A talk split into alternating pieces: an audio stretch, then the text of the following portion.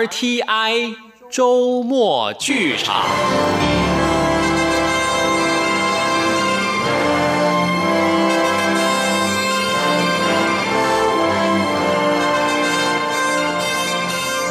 顺治皇帝龙跃云津，许湘君制作，陈宗岳主述，邓荣荣导播配音，欢迎收听。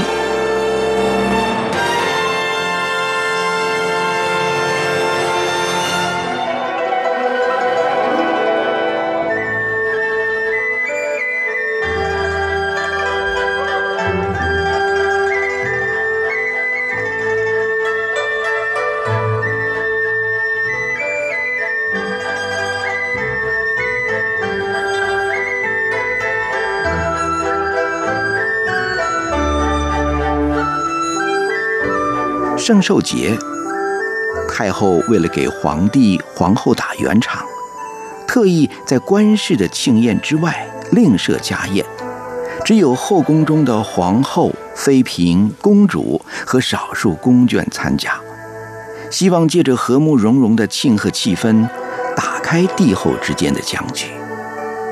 顺治倒也抱着承欢的心情来了，妃嫔、公主们个个花枝招展。皇太后寿诞，在外廷也是花衣旗，内宫中岂有不穿鲜艳服色之礼？而且又知道皇太后平日虽习于清静，喜庆的日子却最爱热闹。寿宴摆开，一例是教坊女乐登场助兴，不意鱼贯而出的却是清一色小太监。咦，女乐呢？顺治皱着眉头这么问着。他平日忙于政事，万机之暇则勤奋苦读，涉猎极广。除了正史、经书，也读了不少诗词曲赋，尤其对唐诗、宋词、元曲，乃至于名传奇都十分喜好。女乐中有一生一旦，串唱极佳，更素为他所喜爱。时时点唱，以为休闲时的娱乐。听皇帝这么问了，后宫乐官怯怯懦懦的回答说：“女乐都遣放出宫了。”啊，是谁的主意？我。皇后这么冷然的接了口，顺治顿然变了脸色。好好的，为什么？为什么？为了怕皇上沉迷声色，耽误朝政。听皇后这么一说，顺治勃然起立。你说什么？这时皇后换了说辞，但是却更尖锐了。春英转，狐媚入骨，怕皇上中了狐毒。春英转，正是顺治所最赏爱的旦角儿，不仅容貌娟秀姣好，更歌有裂帛之音，舞有天魔之态。更难得的是，唱曲儿之外。还粗识字，又解音律，能吟诗唱词，情韵隽永。在万机课业之余，倒也足可消闲破闷儿。春莺转三字，便是顺治随口亲赐的名号。其实顺治虽然欣赏春莺转的色艺双绝，倒也只限于欣赏，别无其他情节。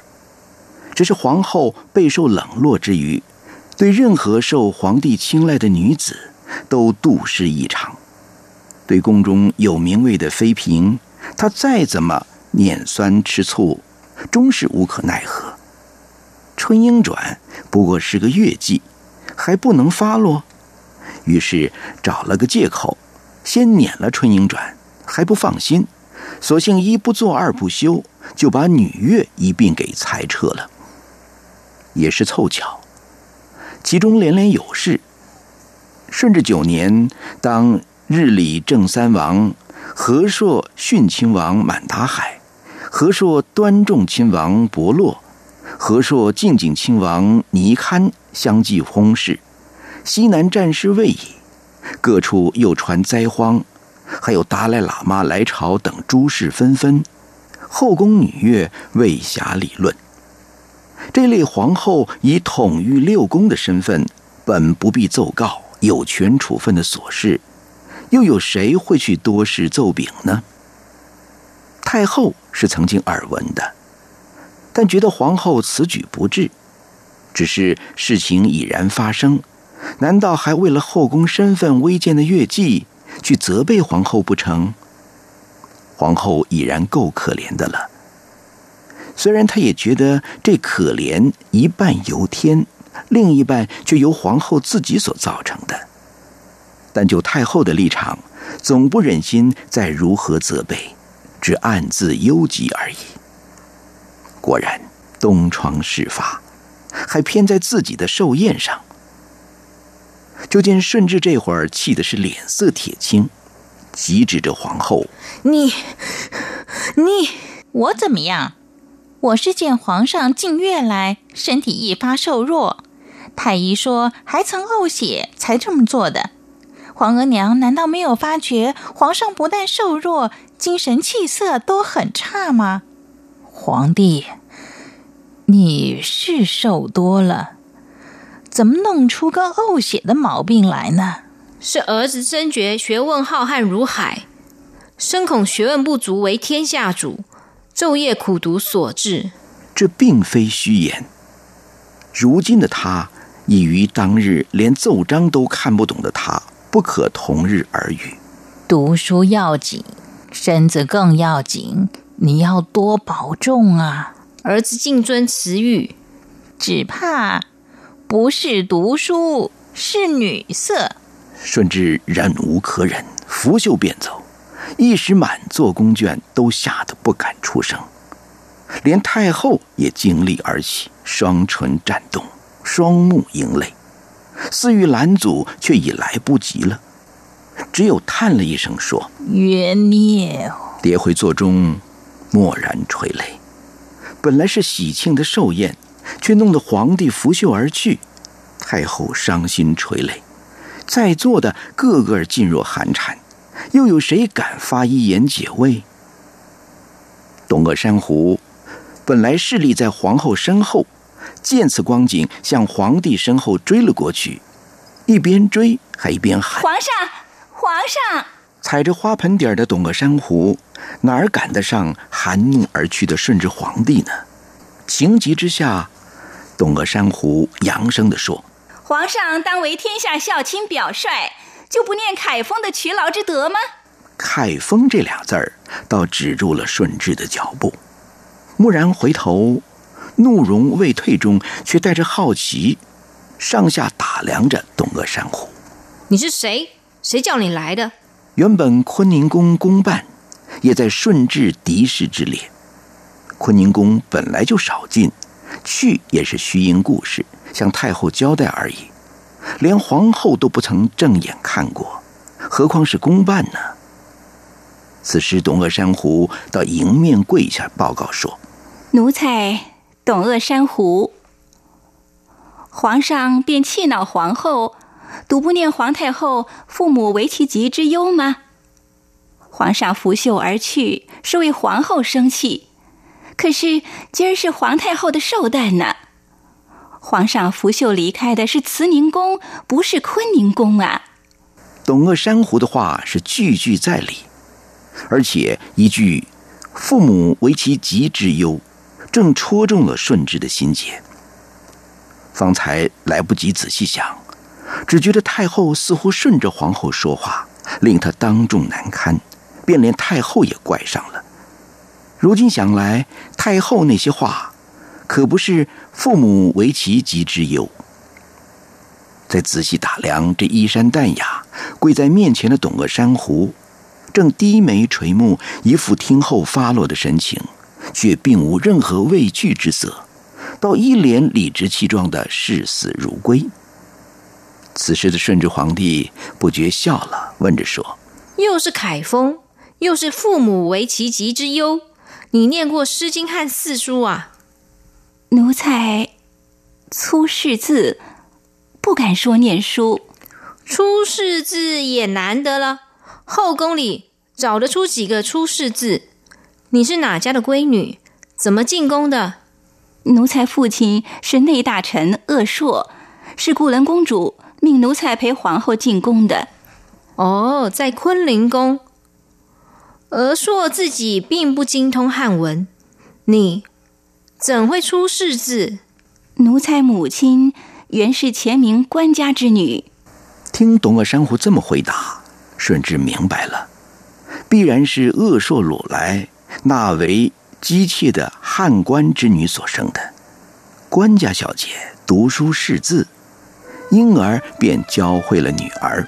皇上，奴才斗胆，请皇上念凯风之德，回慈宁宫上为皇太后慈心。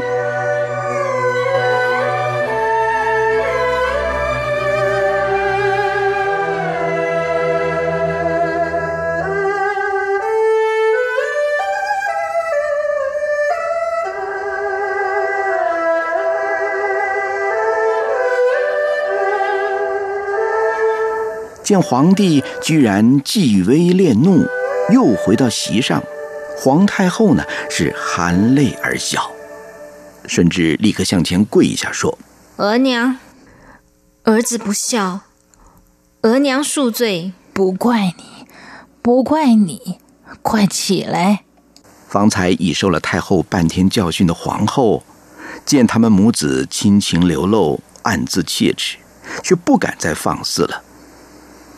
太后已经痛责他自失身份，说话不知分寸，让人轻贱了，使自矜尊贵的他，为一时口舌之快，当众没脸。心知如果再开口，必然自讨没趣。此时的皇后也只有紧绷着脸，闷坐一隅。太后回嗔复喜，宫眷们也放松了心情，格外刻意承欢。一场风波烟消云散，捧伤祝寿，除皇后之外，个个笑逐颜开。见皇帝目光不时落在董鄂珊瑚身上，一向暴烈执拗的皇帝，竟能因他回心转意，皇后心中不禁疑云大起，莫非？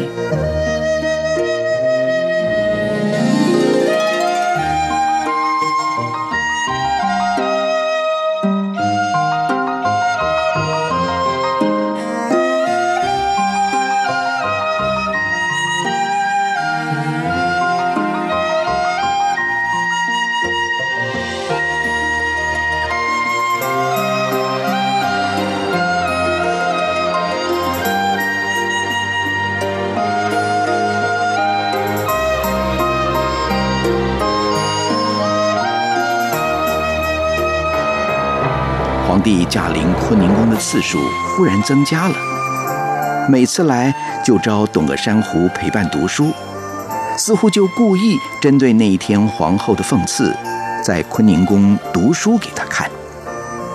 皇后也曾釜底抽薪，一听说皇帝要来，就支开董鄂珊瑚。哪想到，皇帝一听董鄂珊瑚不在，立时扭头提脚就走，竟然是专为珊瑚而来。皇后气无可出，有了上回一巴掌把宫女打成树飞的前车之鉴，除了冷言冷语之外，竟也不敢拿珊瑚怎么样。唯一担心的，只是皇帝不知何时会一高兴封珊瑚为妃。幸好皇帝似乎专为气他，显示自己志在读书，不在女色，一时倒没什么进一步的动静。只是。皇后她如何忍得下这口气？每在顺治命董鄂珊瑚伴读时，皇后总是神色不善的守在一隅。两大之间难为小，董鄂珊瑚有苦难言。此时此际，她真宁可自己不曾读书识字了，不识字，不读书，也不至于夹在帝后之间左右为难呐。蒹葭苍苍，白露为霜。所谓伊人，在水一方。溯洄从之，道阻且长；溯游从之，宛在水中央。嗯，真是好诗。顺治转脸问视力一侧的董鄂珊瑚：“依你看，这伊人是隐逸的贤士呢，还是美人如花隔云端的美人呢？董鄂珊瑚眼观鼻，鼻观心的回答说啊，依奴才之见，是贤士。而顺治学着他的语气，依寡人之见，是美人。说完之后，顺治哈哈大笑。皇后见他一派打情骂俏的姿态，忍不住一旁冷哼。顺治收了笑容，冷冷的说：“不用哼，你要是得诗书，不妨过来一块儿读书啊。”这分明是讽刺皇后目不识丁，而皇后呢，再也忍不住了，掩面而去。耳边只听董鄂珊瑚惶急的呼唤着：“皇上，随他去。来，咱们往下看。”“咱们”二字儿如利刃穿心。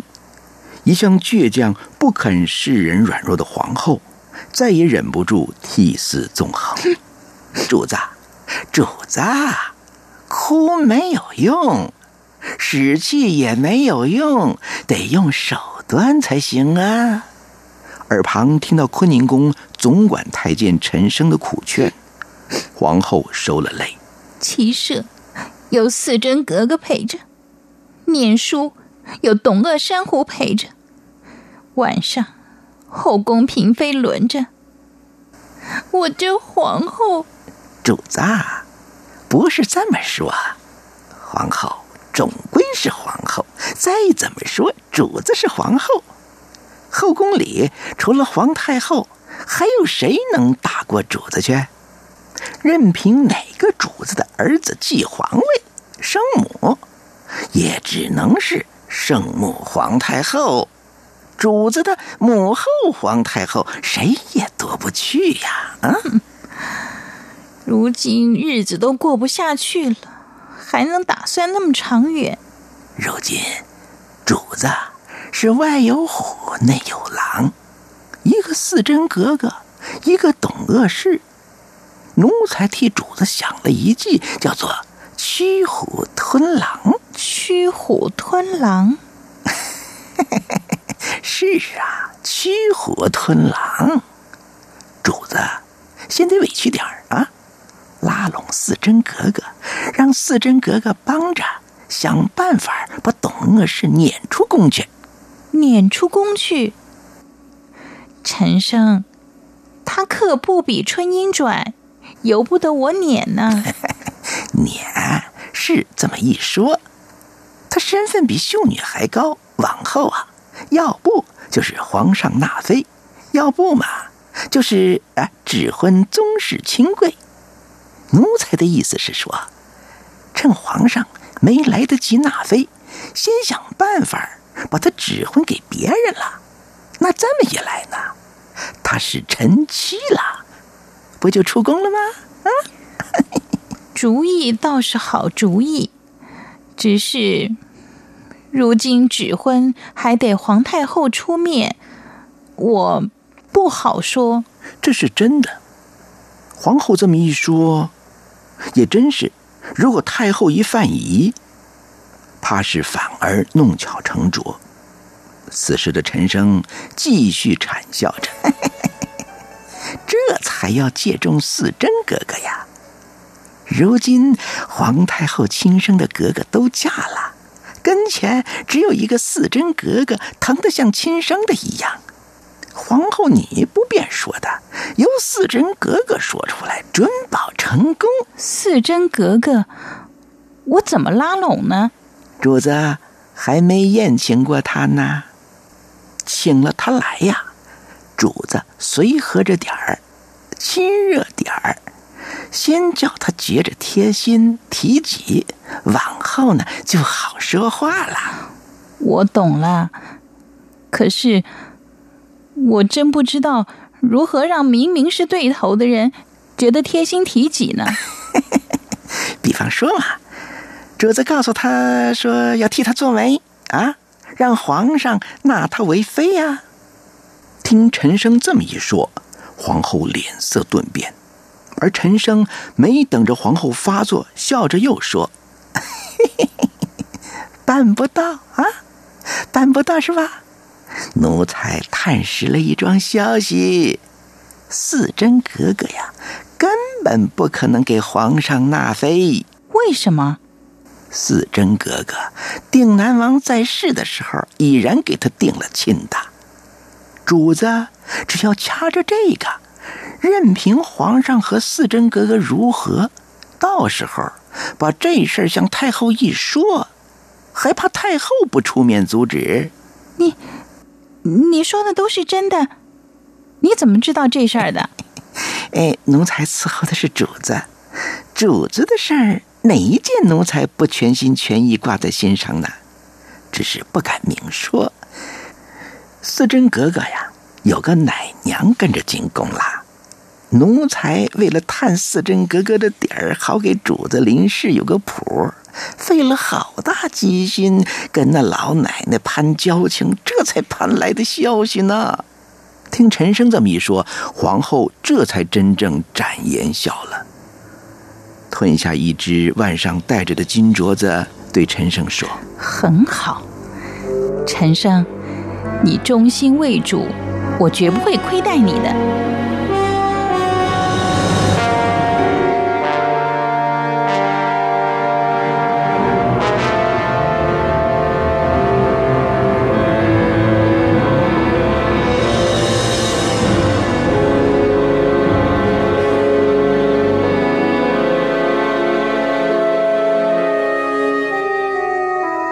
皇后和四真格格竟能交好，相处融洽，是大出皇太后意外的事儿。也许是磕磕碰碰的事情碰多了，学乖了。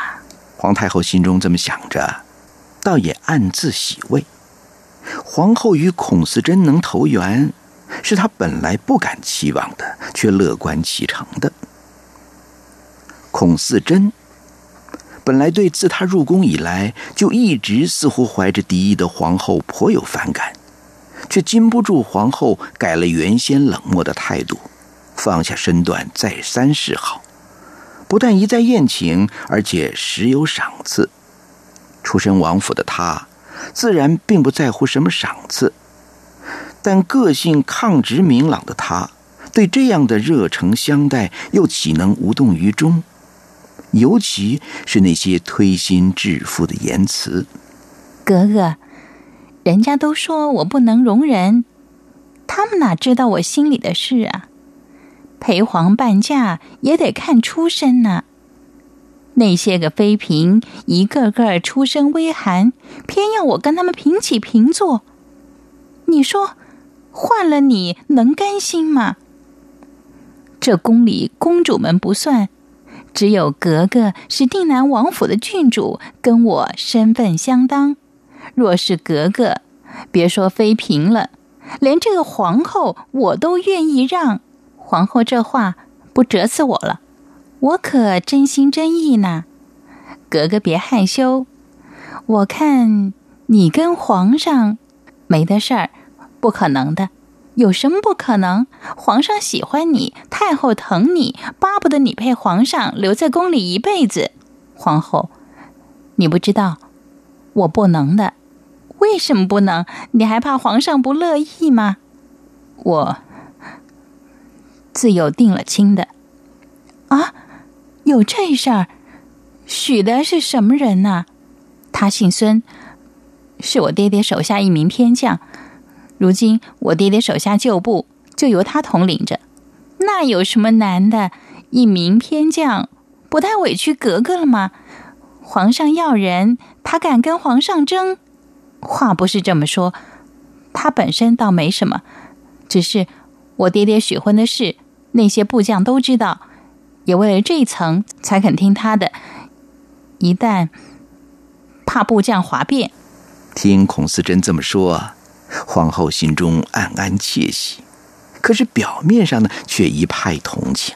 总有办法的，依我想嘛，只要太后不知道这件事，降下遗旨，你跟皇上先成了亲，再向部众解释，你嘛不能抗旨，皇太后嘛根本不知情。再说那姓孙的能领军，是因为他是额驸，沾你的光。事情总有本末先后，是不是？你才是主子，他们能为外人背叛你吗？话说到这地步，少不经事的四真格格，可真把皇后当成了深闺知己，郁郁浓浓，无所不谈了。相交越密，皇后终于吐露了去董鄂珊瑚而后快的心声。董鄂珊瑚，我看他倒挺好的嘛。唉，你哦，真是个傻格格，知人知面不知心。如今皇上有事儿没事儿上坤宁宫找他伴读，皇上一来，我都只有躲。为什么？看不下去呀。那耳鬓厮磨的狐媚，唉，格格要打发他，我可不是为我自个儿，我跟皇上。那 格格还不知道，简直是前世冤孽，我也认了。格格封了妃，弄个狐狸精在一边魅惑皇上，那格格心里是什么滋味啊？皇后这一说完，那是一股酸气直冲脑门孔思珍冷着脸说：“那皇上为什么不索性纳她为妃呢？气我呀！”分到别个宫里，我瞧不见，不便宜了我。皇上把当年对摄政王的气恨一股脑儿的全搁在我身上。格格，你说这不是前世冤孽是什么？我劝皇上去，不好，妹妹，你千万别莽撞啊！皇后最听不得这个，格格，别为了我把你跟皇上的情分坏了。这也是我的命苦，怨不得别人。只为格格日后想，还是趁早打发了董鄂珊瑚。这宫里能陪皇上骑射的人不少，能陪他读书的。皇后说的打发，她可精呢。你没见这后宫里上上下下谁不赞她贤德？别想能够抓到她的错儿，除非太后指婚，指婚。孔思珍此时低头思索了半晌，然后笑着说：“哎，可巧了，前些日一进大贵妃。”才求太后给十一备了指婚呢。十一贝勒是太宗皇太极的幼子，顺治之弟，义敬大贵妃所生的独子。当年皇太极驾崩，引起继位之争。本来皇子中若论子以母贵，大贵妃挪目中的位号远在顺治皇帝福临生母，如今的皇太后之上。在那唯一之际。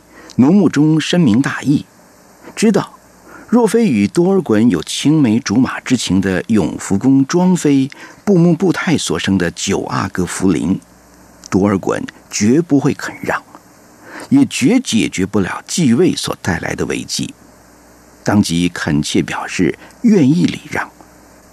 因此，皇太后对大贵妃是感激，对十一贝勒伯木伯郭尔是歉然。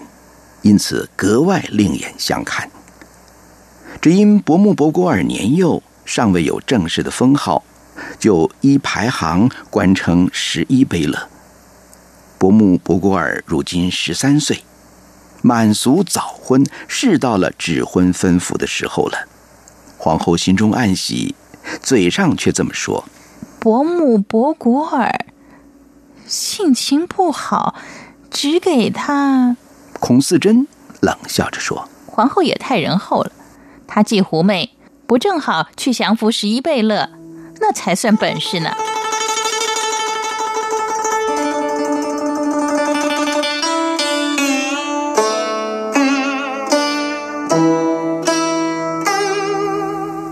皇后不便出面，也很难找机会。孔四珍居于太后宫中，却能制造机会。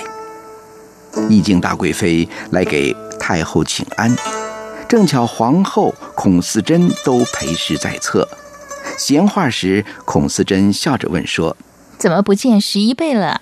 大贵妃也笑着回说：“皇上不是设了金学，命郡王、亲王、宗室亲贵满了十岁都得选师学习吗？我那匹野马这可上了龙头了，叫苦连天呢。我说这才好，磨磨他的性子，省得我老是要为他担心。”此时，孔思珍迅速的瞥了皇后一眼，接着就向大贵妃笑着打趣儿：“真要省心，不如早些给他找个福晋，有福晋居管，那才一劳永逸呢。可不是，我正求太后恩典，给他指婚呢。他仗的是老幺，老是以小卖小的，长不大，可得我给他找个懂事明理的，才好提教着。要懂事明理。”我给保荐个人，大贵妃啊，求太后恩典，只给十一贝勒，准保省心。可要怎么谢我？这一下，连太后也凝神了，笑着问说：“你说的倒是谁呀？还没说明姓呢，就先讨谢礼。太后不是老夸坤宁宫的宫办懂恶事又懂事又明理吗？搁着这么现成的十一贝勒福晋，往哪儿再找好的？”董鄂珊瑚，那是个好样的，只是换了别人，我可舍不得。十一贝勒是兄弟，我这个做嫂嫂的还能不放人吗？不但放人，还赔上一份嫁妆，算是嫂嫂对兄弟的心意。太后说：“可好不好啊？”就这么你一言我一语，像是敲钉定板。意境大贵妃对董鄂珊瑚早有好感在先，因此赶忙向前跪下。皇后应许啦，太好了！求太后恩典，那就把董鄂氏指婚给伯母波果尔吧。挤兑到了这个地步，太后还能不答应？而且他心无芥蒂，还真认为是件好事，因此当下传了一旨。董鄂珊瑚指婚十一杯乐伯木伯果尔，择吉完婚。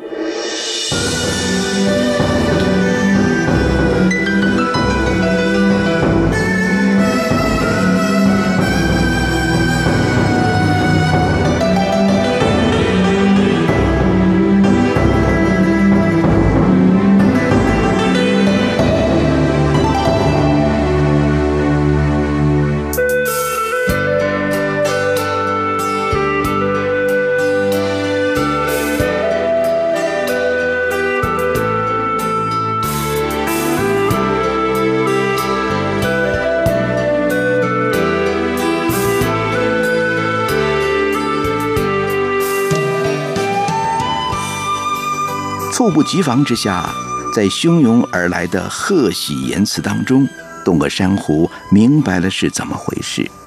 他不其然，想起皇帝那稚气中带着威严的面容，和说不上深情，却对他显得温柔而亲切的眸光，顺治的反应是大惊之下，呼呼若失。他这才发现，自己相当喜欢，甚至爱恋这个自称粗世字的公办。他并非绝艳，倒是清丽可人，也不像大多数的后宫妃嫔乃至于宫女那么样的喜欢浓妆艳抹。她的装扮衣饰都十分淡雅，在后宫的分红骇绿当中，反而格外引人。不。也许不仅衣饰，更因那后宫锦监书卷气培育出来的高雅气质。顺治没有刻意去想如何安置他的问题，因为他不像其他人，把渴望雨露之恩表现得那么强烈，强烈到令他情欲难遏，进而灵性他，总淡淡的，仿佛就是一个伴。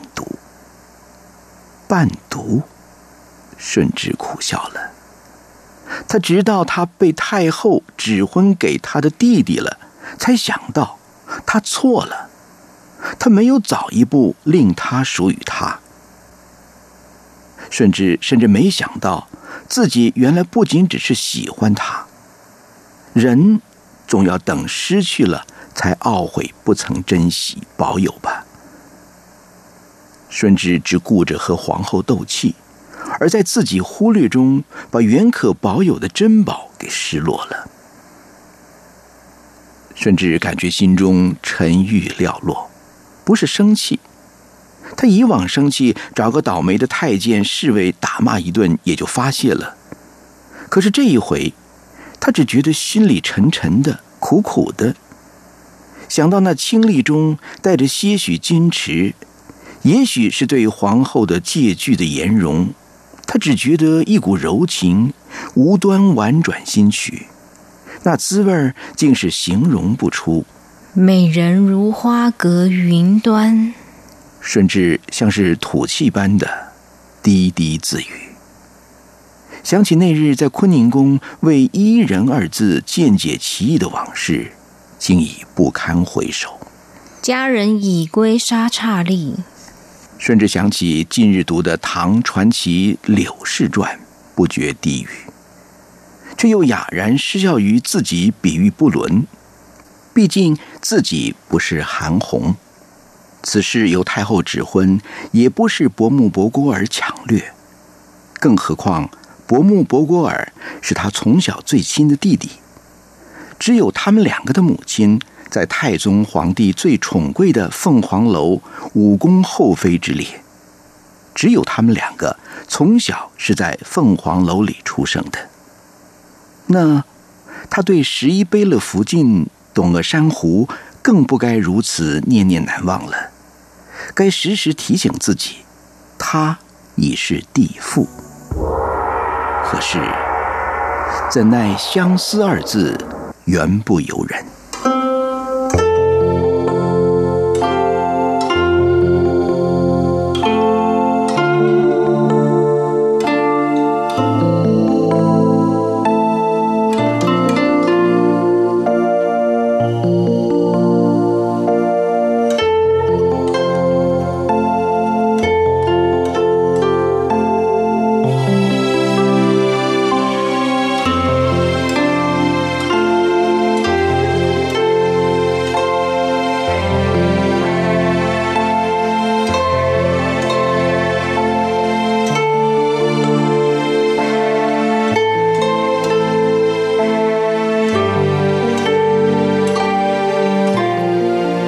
完婚之后，十一悲乐、福晋双双回宫谢恩。太后设宴款待新婚夫妇，伯木伯郭尔一个劲儿傻笑，董鄂珊瑚依旧是垂目低眉。顺治感慨之余，却怎么看总觉得不配。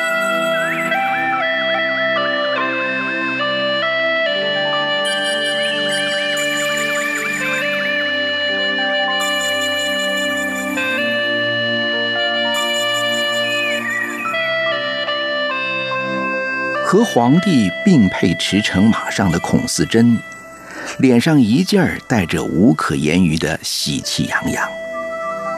本来就已经秀美绝伦的脸庞，更显得是神采飞扬、娇艳欲滴。什么事那么高兴啊，格格？皇帝笑着问，却见孔四珍无端脸上羞红，只一个劲儿的抿着嘴笑，抵死不肯说。可叫他怎么好说呢？知情逝去的意境大贵妃早看穿了他的心事，要以向太后建议立他为妃，作为他保荐了个好媳妇儿的谢礼。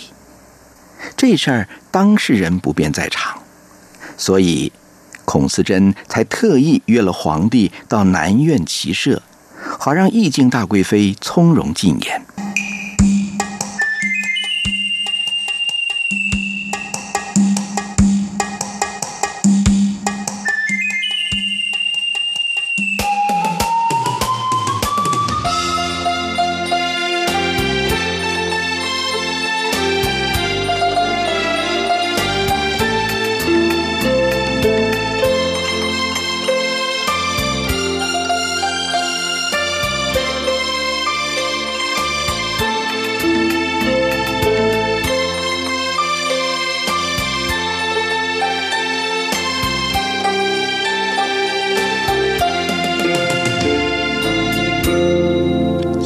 曾经定了亲的未婚夫孙延龄，孔思珍心中不免有些不安。但是皇后不是说了吗？一个小小偏将，怎配得上他定南武壮王的格格？孔思珍偷眼看着并辔而行的皇帝，皇帝眉宇不大开朗，却难掩威仪。尤其对孔思珍分明情有所钟，这样的身份，这样的威仪，才是令孔思珍深情默注的对象。孙延龄，真是连给皇上提鞋也不配呀！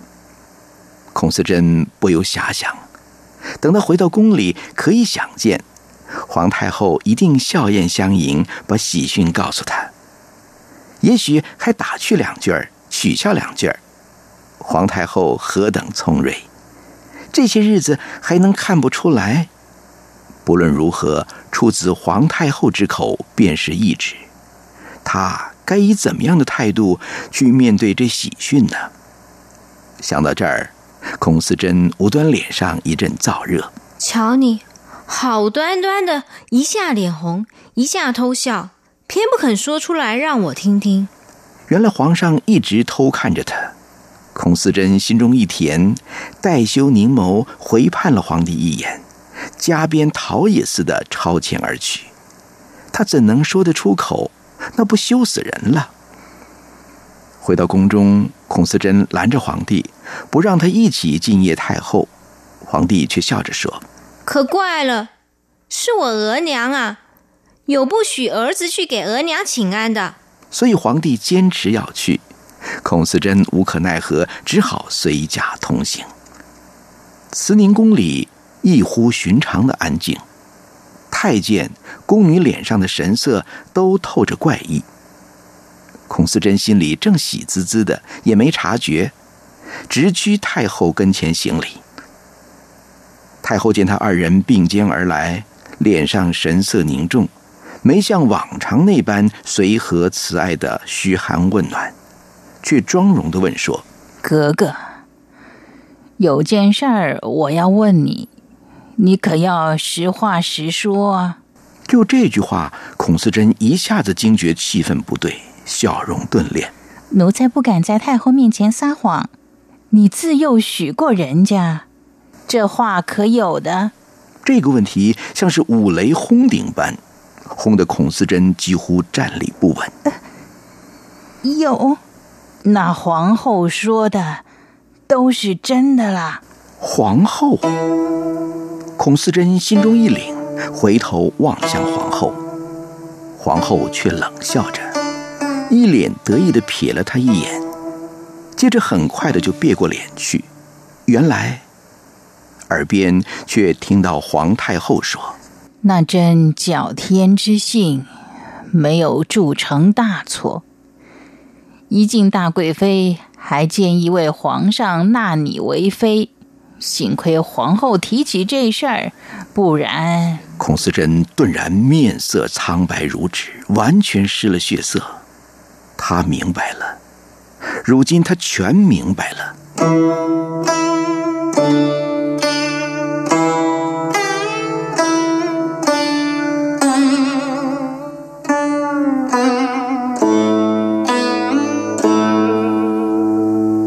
思珍格格病了，见此光景，太后心知肚明。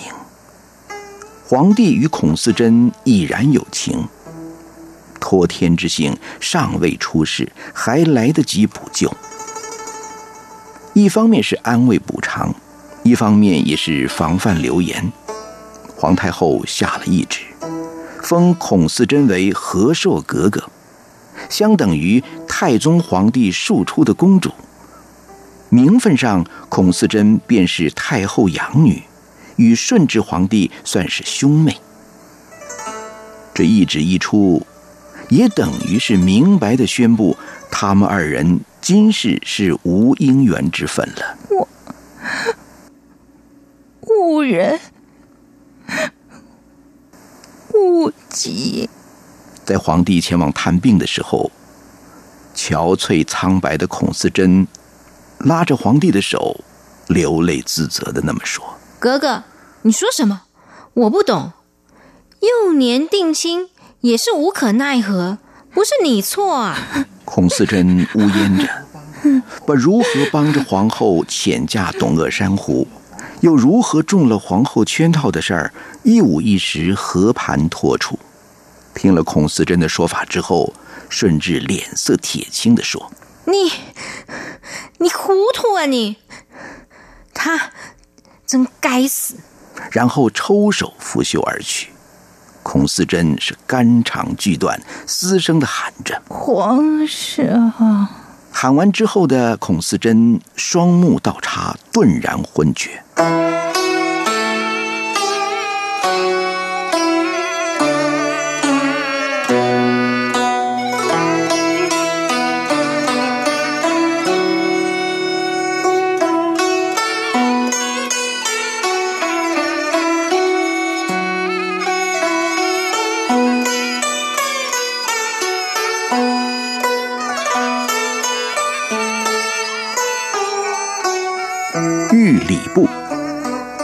酌查前代废后事列据文，此谕一出，震动了中外朝野。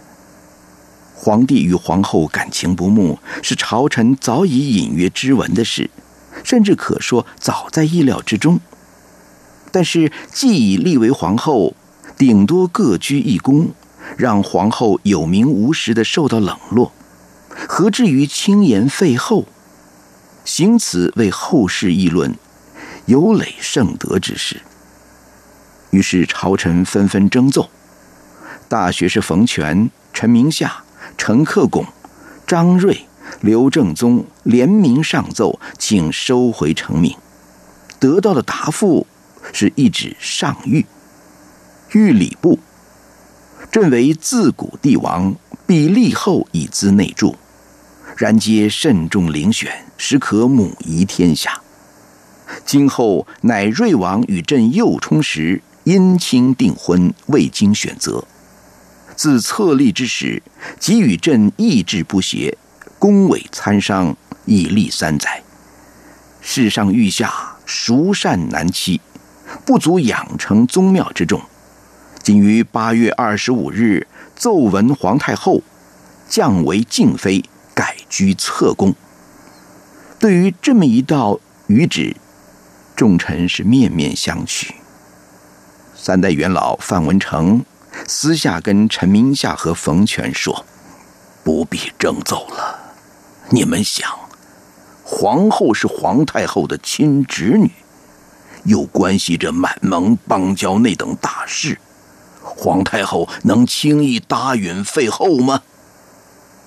皇太后执意不允的话，皇上还是忌惮的。如今连皇太后都包庇不了了，总是有急不得已的缘故。若是连皇太后都拦阻不了这事儿，可知皇上意志之坚，这天心是断难挽回了。诚如范文成所料，内宫的风波。早在夏末秋初就开始了。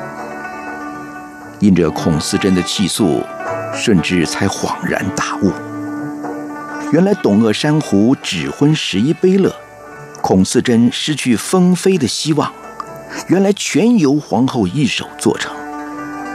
一连失去两个他所眷爱的女子，顺治这一生初尝的情爱滋味因而都成了镜花水月。使得顺治豁了出去，非彻查此事不可。太后最初没料到这样严重的后果，见顺治怒不可遏，也觉得皇后该受受教训，便也由他去追查。首先倒霉的是陈升，皇帝一听既由他起，勃然大怒，也由此惊觉历代亡于阉宦的前居可见。头一个论死的，倒非因为交结外公，那教唆皇后小忠小信、顾结主人的陈生，就杀鸡儆猴的成了继上谕的亡魂。至此，顺治还不肯罢休，执意废后。皇太后原先自是不肯同意，皇帝垂泪说：“自大婚以来，这已是第三年了，儿子就没过过一天心里舒坦的日子，什么事都疑，什么人都忌，甚至连额娘大寿，当着额娘都敢无礼。后宫从他进宫，就没一日安宁。”额娘，儿子是皇帝呀！如今他居正宫，儿子住乾清宫偏殿的侧宫，让着他，躲着他。额娘不给儿子做主，儿子活不下去了。眼见顺治果真一天天积寿，且心神不属。宫里一个孔四贞病得奄奄一息，由不得太后假作无事，静观其变了。亲自探视四贞格格，细问情由。孔四贞毫不隐瞒，皇后如何极视董鄂珊瑚，煽动她设计打发出去，又如何假意虚情，以封她为妃为饵，赚得她的私情。使得他陷溺不可自拔之中，忽然晴天生变，以致病骨之离，一一向太后剖诉。太后好言好语劝慰了一番，回到宫中，立马陷入了左右为难的困境中。这就不能怪福临了。皇太后低语喃喃，千般沉重的心情，带着她的回忆。回到了过去。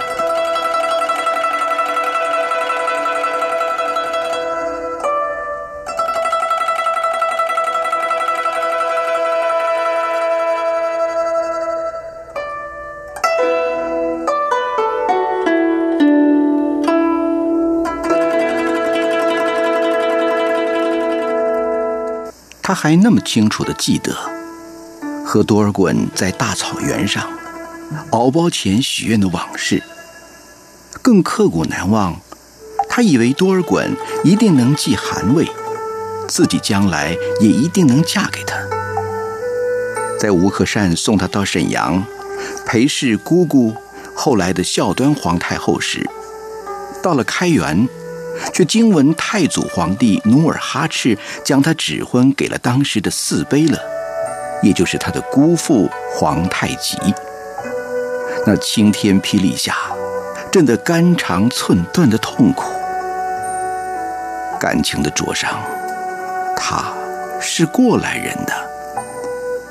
如今这种痛苦，正噬嚼着他儿子的心，乃至侵蚀着他的生命。还有，董鄂珊瑚呢？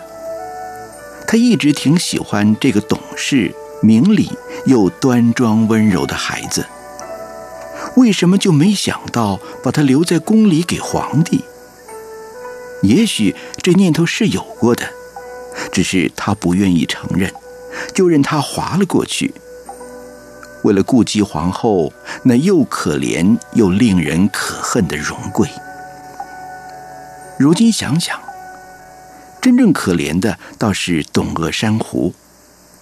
婚后以十一贝勒福晋的身份，她仍常进宫来陪侍婆婆义敬大贵妃，也不时到慈宁宫问候皇太后。那番勤谨小心和体贴入微，真是只需眉言目语都能会意。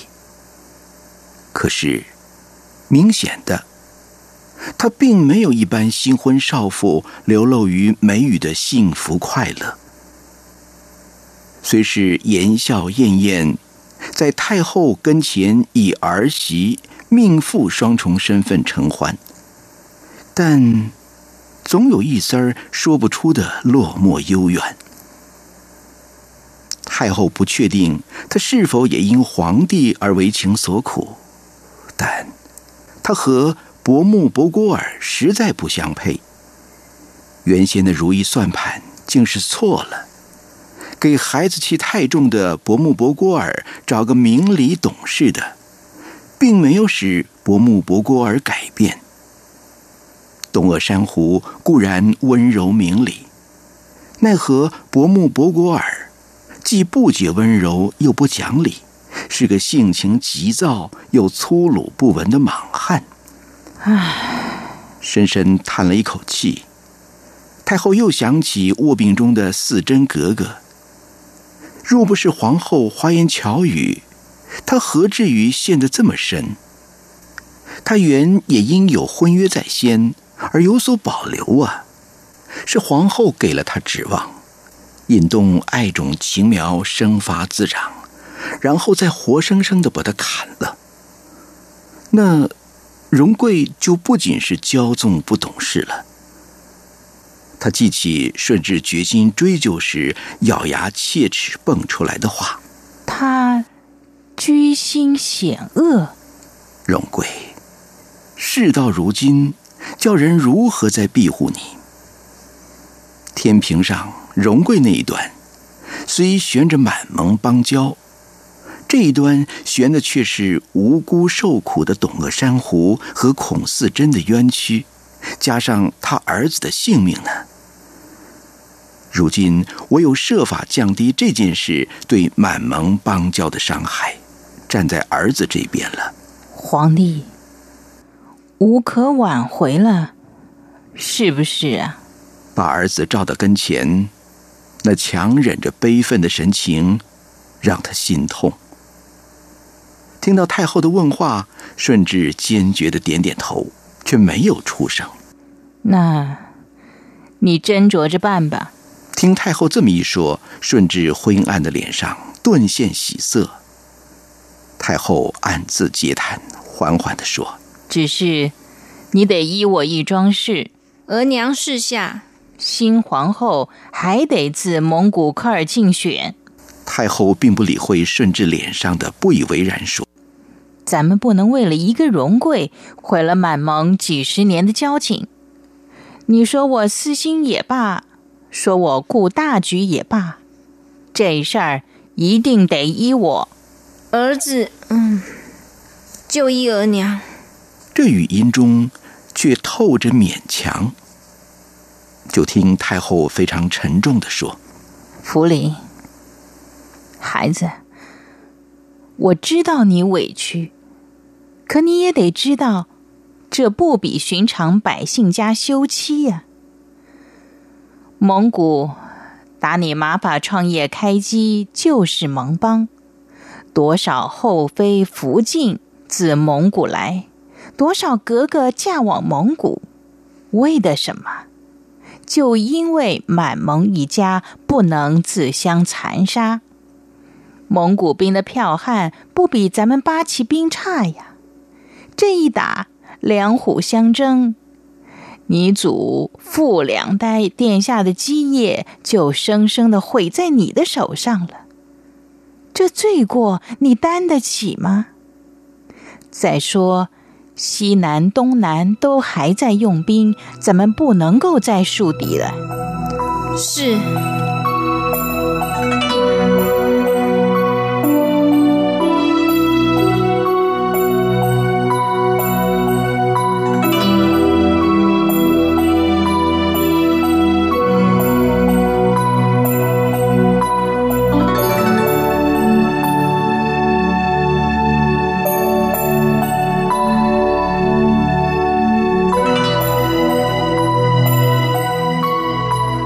各位听众，以上这节 RTI 周末剧场就播出到这里，下周六凌晨零点，欢迎继续收听。